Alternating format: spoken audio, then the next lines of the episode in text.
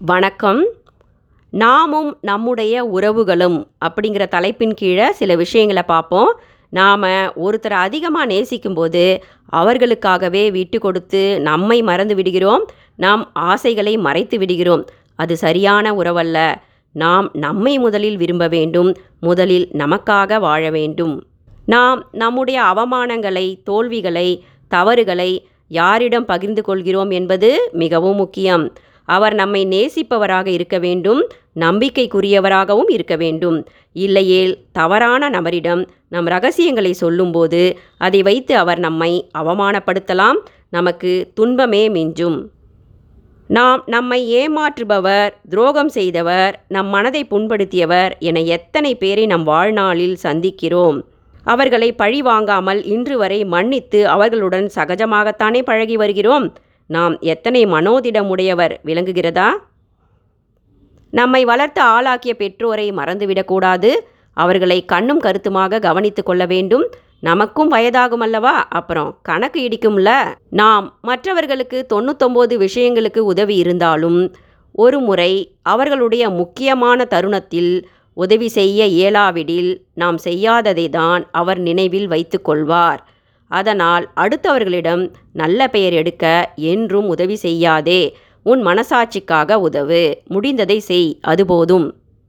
உன்னை சுற்றியுள்ள முக்கியமான உறவுகளை நம்பு. கண்ணால் பார்த்ததை காதால் கேட்டதை அடுத்தவர்கள் அவரை பற்றி கூறியதை நம்பிவிடாதே.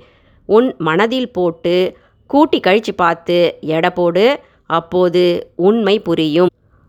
உன்னுடைய கஷ்ட காலத்திலும் துன்பத்திலும் தோள் கொடுத்து உதவியவர்களை என்றுமே மறக்காதே. அவர்களை உன் வாழ்வில் முக்கியமானவர்களாக கருது. நீ தொடர்ந்து ஒரு உறவை நாடி செல்லும்போது அவர்கள் உன்னை கண்டுகொள்ளவில்லையா? விட்டுவிடு. அவர்கள் உனக்கானவர்கள் அல்ல. உனக்கான மனிதர்கள் உன்னை வந்து சேருவார்கள் சரியான தருணத்தில். பொருளும் அப்படித்தான். உனக்கான பொருள் சரியான நேரத்தில் உன்னை வந்து அடையும்.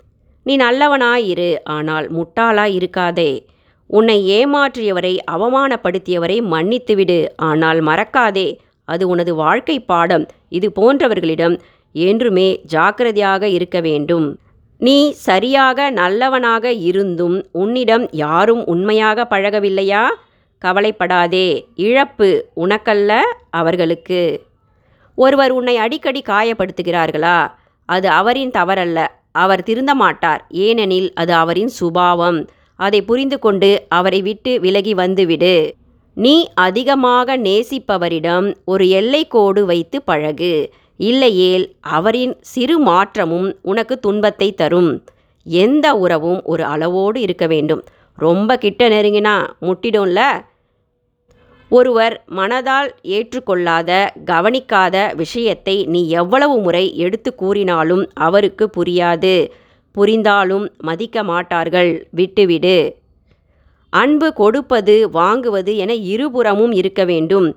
ஒருவர் மட்டுமே அன்பு செலுத்தி கொண்டு அடுத்தவர்க்காக தொடர்ந்து உழைத்து கொண்டே இருந்தால் அது சரியான உறவல்ல. அது எளிதில் கசந்துவிடும். நன்றி.